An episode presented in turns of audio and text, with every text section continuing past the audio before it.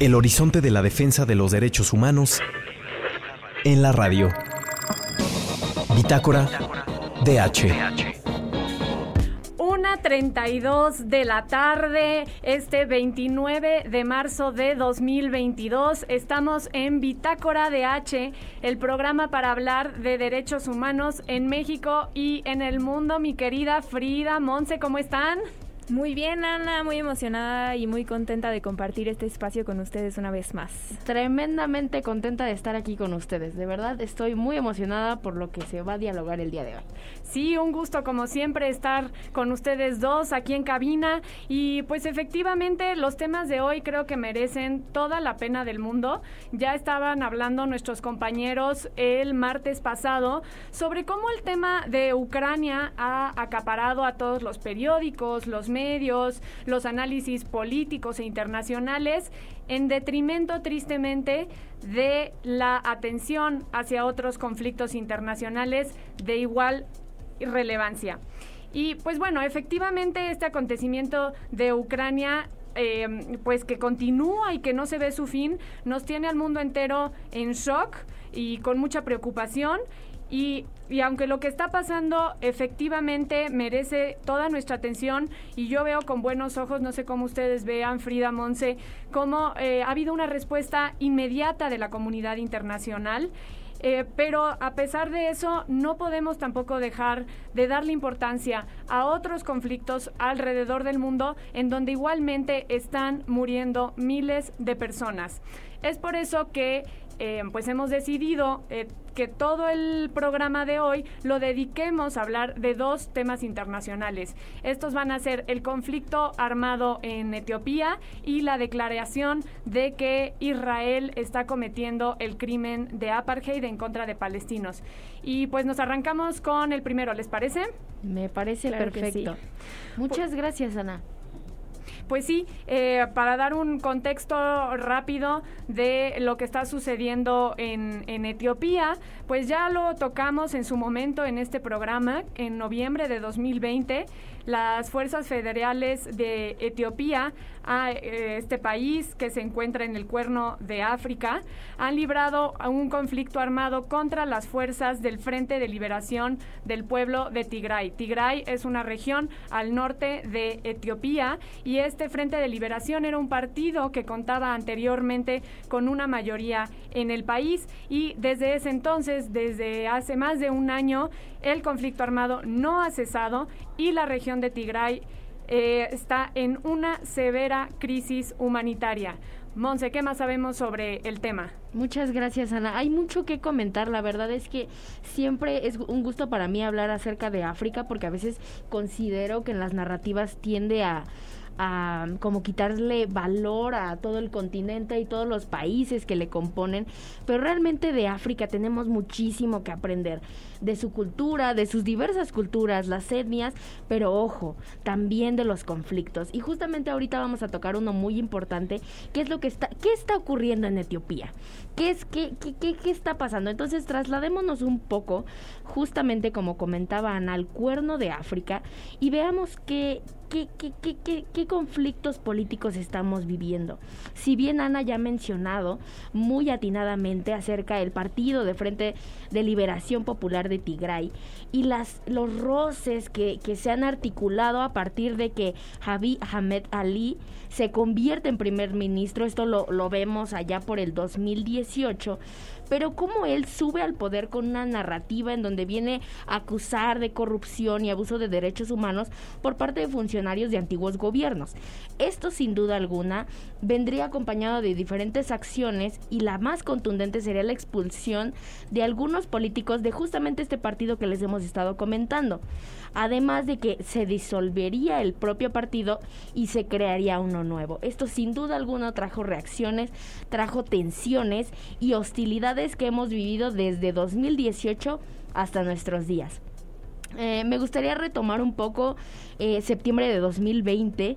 Es ese momento crucial en donde la región del Tigray desea celebrar elecciones, haciendo, ojo, caso omiso a lo que el gobierno federal había indicado, dado que pues todo el mundo, todos y todas hemos vivido una pandemia por COVID-19. Aún así se celebran las elecciones, el gobierno central no las reconoce y esto que traería consigo pues solo un aumento en las tensiones.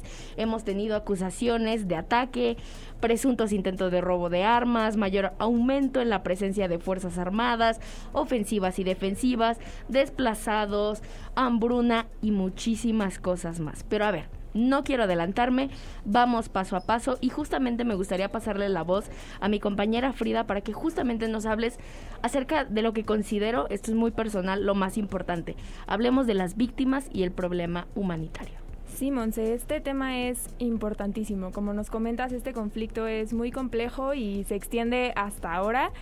Y bueno, como en cualquier conflicto armado ha habido muchas muertes.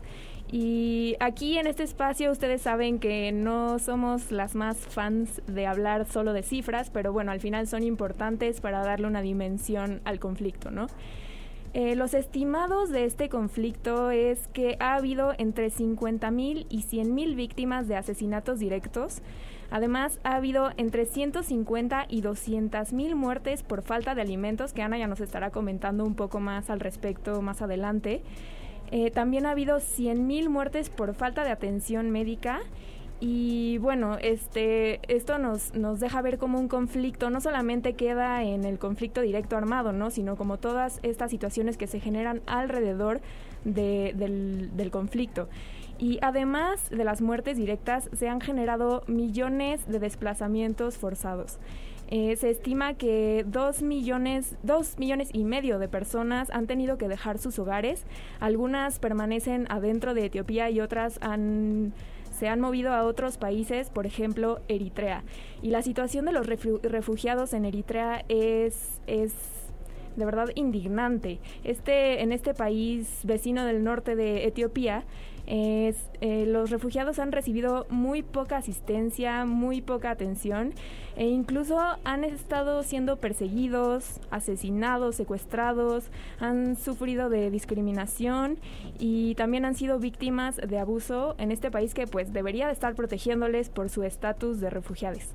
Y lo más preocupante es que mm, nadie está viendo por estas personas, eh, ni el gobierno de Eritrea, ni el gobierno de Etiopía, y las Naciones Unidas han intentado hacer esfuerzos, pero la verdad es que su alcance ha estado muy limitado en este sentido.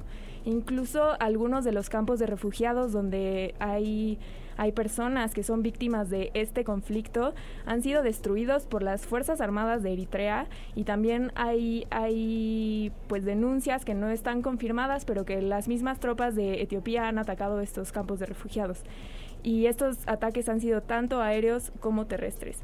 Y bueno, todas estas personas que, que, son víctimas directa o indirectamente de este conflicto necesitan ayuda humanitaria y esto también ha sido un problema, problema gravísimo, ¿verdad, Ana? ¿Qué nos cuentas? Sí, sí, sí, bueno, qué, bueno que mencionas eso de, de Eritrea, Frida, porque de hecho este país que se encuentra al norte de Etiopía está apoyando de manera directa al gobierno etíope en todas sus confrontaciones en la región de Tigray. Y pues efectivamente esta crisis humanitaria también se ha agravado por el asedio que existe en la región desde julio del año pasado y que se ha agravado en diciembre del año pasado y no que no se ha permitido la llegada de alimentos, de medicinas y de ayuda humanitaria en general y, bueno, apenas hace cuatro días, efectivamente, el gobierno etíope anunció que permitiría la entrada de ayuda humanitaria. Entonces, pues vamos, a, tenemos que estar muy pendientes de que esto se cumpla. Hasta ahorita, eh, pues la entrada es bastante limitada y solamente se puede entrar, eh, enviar ayuda humanitaria de manera aérea y no terrestre el director de la Organización Mundial de la Salud, que él mismo es etíope y es de la región de Tigray, llegó a decir y ha instado al mundo a no olvidar la crisis humanitaria en Tigray, diciendo que incluso en medio de la guerra en Ucrania, y lo cito, dijo así, no hay lugar en la tierra donde las personas estén más en riesgo que la aislada región del norte de Etiopía. Y pues como les dije, esta, esta crisis humanitaria se ha reflejado en primer lugar en la hambruna que existe.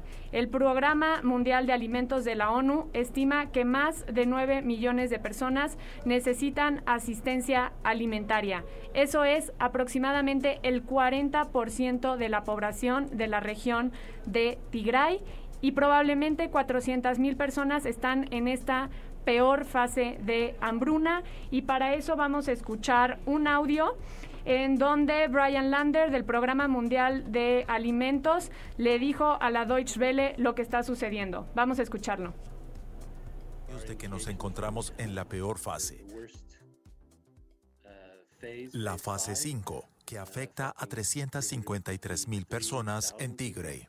Se prevé que esa cifra supere los 400.000 en los próximos meses si no logramos acceder a las zonas a las que es necesario llegar. Pues ahí está. Eh, la ONU no ha podido llevar suministros de alimentos de emergencia a esta región y pues el hambre se ha utilizado como una arma de guerra.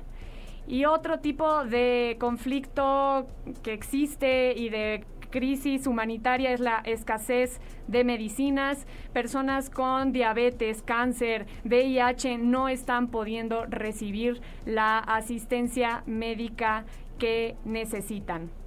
Em, y a pesar de esta situación, gente de otras zonas fuera de la capital de la región de Tigray están viajando hasta la capital en busca de atención y medicamentos.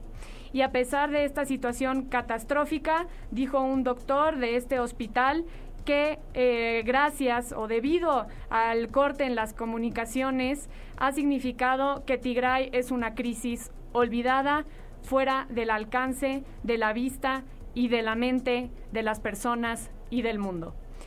Pues ahí está el conflicto, lo que está sucediendo en Etiopía.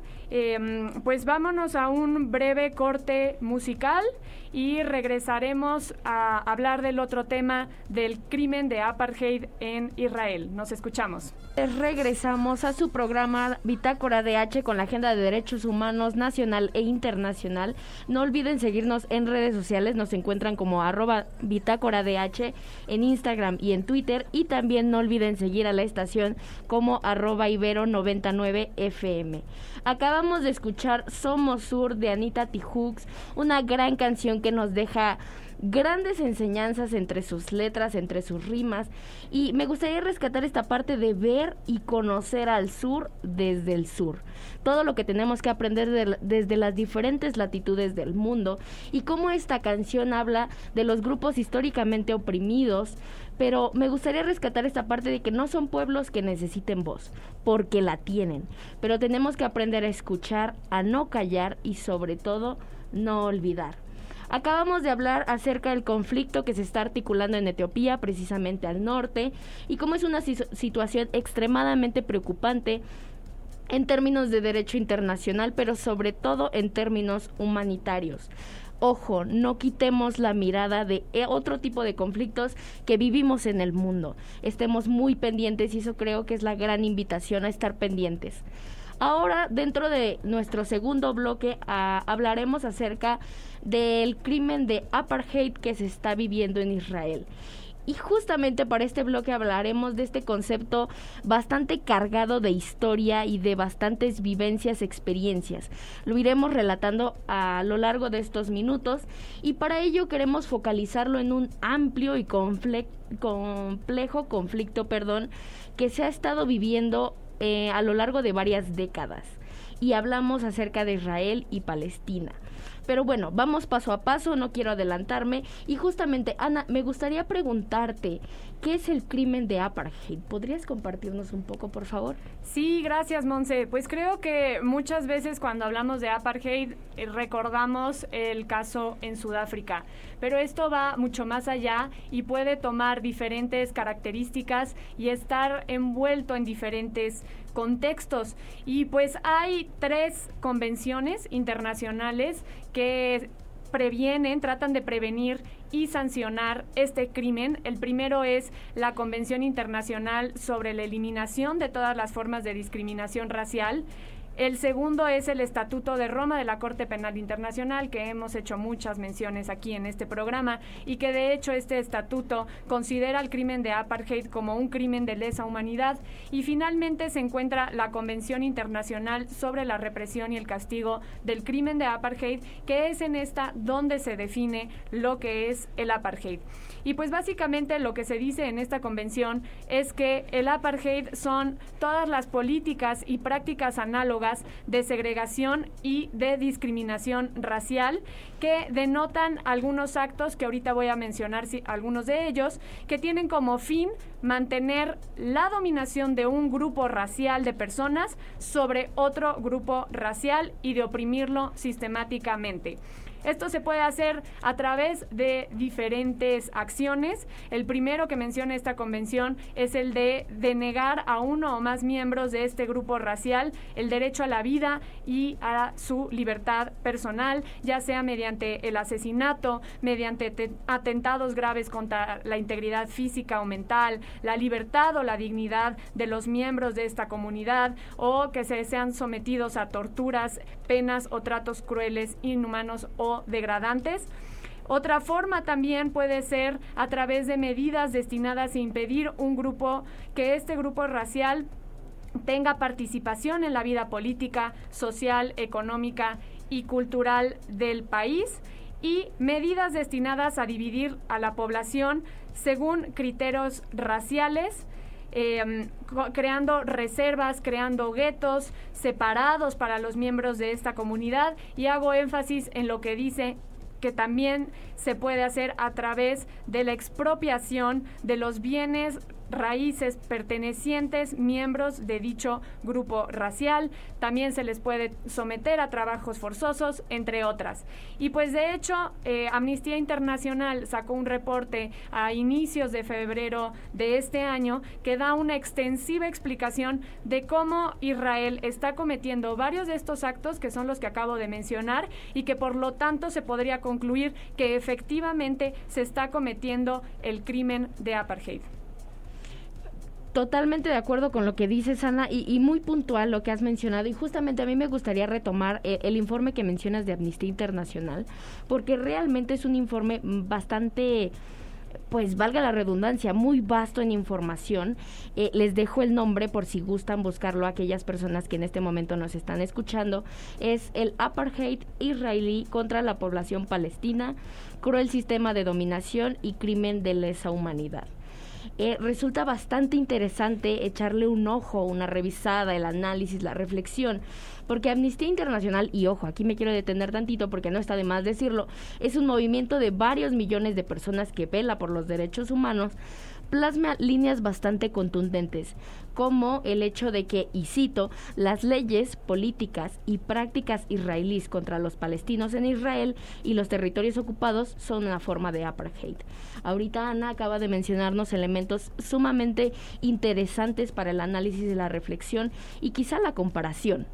En esta nueva investigación que justamente sacaron en este año, Amnistía Internacional, pues muestra que Israel está imponiendo un sistema de opresión y dominación a la población palestina en todas las zonas bajo su control y a las personas refugiadas palestinas, a fin de beneficiar a la población israelí judía. Y creo que aquí me gustaría retomar esta parte muy importante. Si algo nos va, si con algo nos vamos el día de hoy, es que el crimen de apartheid es la discriminación, desposesión y represión de la disidencia, los homicidios y lesiones de un sistema concebido para privilegiar a una población sobre de otra. No queremos ser muy repetitivas, pero sí queremos como dejar el mensaje muy claro. Entonces, si analizamos los hechos y analizamos la literatura, si es que así se le puede decir, pues van bastante de la mano. Entonces, por ahí podríamos puntualizar quizá un asterisco en rojo, muy en rojo, para mantener la mirada y sobre todo no dejar que pase simplemente desapercibido. El, como les he mencionado, el informe es bastante vasto, podemos hablar de diferentes eh, aspectos, agresiones, la estructura familiar, las nacionalidades, etcétera, etcétera, etcétera. Pero quizá para cerrar esta parte y muy a grosso modo, me gustaría compartirles un par de preguntas que nos hacíamos con las compañeras y quizá dejarlas sobre la mesa. Y que son, ¿se deben tolerar las leyes políticas y prácticas concebidas para mantener un sistema cruel y de control hacia una población? ¿Y se debe pasar con geografías tan fragmentadas? ¿Se, ¿Se debe tolerar este tipo de geografías tan fragmentadas, empobrecidas y con tan latente percepción de inseguridad? Lo dejamos para las personas que nos escuchan y hacer latente invitación a que revisen los diversos informes, que nos contacten vía redes sociales y establezcamos el diálogo. Sí, Monse, y como dices, este informe habla de muchísimas cosas. A mí me gustaría eh, ahondar en una, que es vital para, para el crimen de apartheid en, en Israel, que es la, la disposesión de tierras y propiedades. Ya Ana nos decía que es una de las principales acciones que se llevan a cabo. Em, y para esto vale la pena un poco regresar en el tiempo y decir que en 1948, cuando se creó el Estado de Israel, las las, las, personas y las instituciones judías solamente eran propietarias del 6.5% de las tierras en Palestina y la población palestina eh, poseía casi el 90% de estas tierras. Ahora esto prácticamente se ha revertido. Esto porque Israel desde su creación también eh, ha tenido una política de judaización que una de sus principales herramientas ha sido confiscar tierras para desposeer y excluir a la población palestina de estas tierras y, sus propiedades también bienes raíces que pues habían pertenecido a sus familias desde mucho antes, ¿no? Y esta, esta política lo que ha generado es que la población palestina viva en lugares apartados y que se les segregue a estos lugares que están normalmente muy densamente poblados. Como Ana nos decía, pues podría entrar como en esta clasificación de los guetos y de, segregación de la población. Eh, un ejemplo rapidísimo que me gustaría dar es el del pueblo palestino de Ikrit, que está en el norte de Israel que en 1948 el ejército israelí ordenó como a 600 personas de este pueblo que se fueran temporalmente de sus casas, pero nunca se les permitió volver y su pueblo fue destruido y hasta la fecha estas personas, las personas que pertenecen a esta comunidad, muchos los descendientes de, las personas que fueron desplazadas, eh, siguen luchando porque se les permita regresar a sus tierras. Em, estas expropiaciones de tierra ya no suceden como tal, pero siguen sirviendo para segregar a la población palestina. Y, no solamente es la disposición de tierra, sino que también otra ley que, que refleja el hecho de esta segregación es que el 80% de las tierras que pertenecen al Estado israelí no pueden ser arrendadas por los ciudadanos de Israel que son palestinos, aunque sean ciudadanos de Israel. Entonces, bueno, la política de tierras de Israel es bien compleja y hay muchísimos puntos que se podrían tocar, pero bueno, yo creo que estos puntos nos dan un poco la perspectiva de, de lo que se está llevando a cabo en Israel.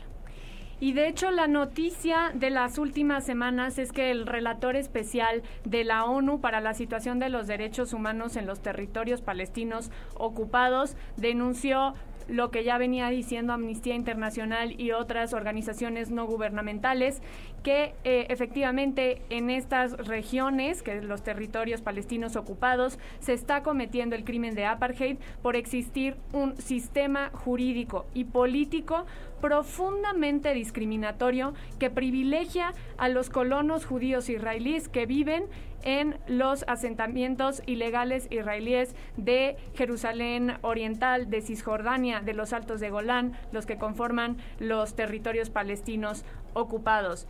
Em, pues Gaza es descrita como la prisión al aire libre, sin acceso adecuado a la electricidad, el agua, la sanidad, o con una economía que se hunde y sin posibilidad de viajar libremente al resto de Palestina o inclusive al mundo exterior y Cisjordania sin duda vive bajo un régimen opresivo de discriminación institucional.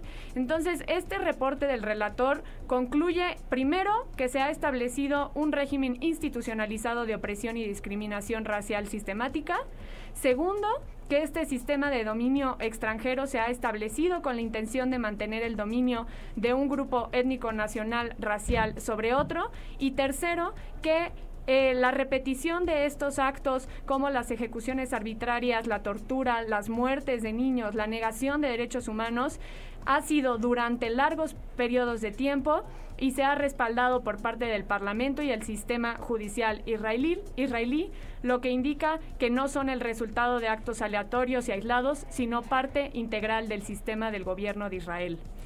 Y ante esto, pues nos preguntamos, ¿no? ¿Qué podemos hacer al respecto? Y a mí me gustaría decir que la comunidad internacional juega un papel fundamental. Eh, en el caso de Sudáfrica, hace ya unas décadas cuando sucedió el apartheid ahí, eh, hubo muchos actores en juego, las, las, los activistas, etcétera, pero el papel de la comunidad internacional fue vital.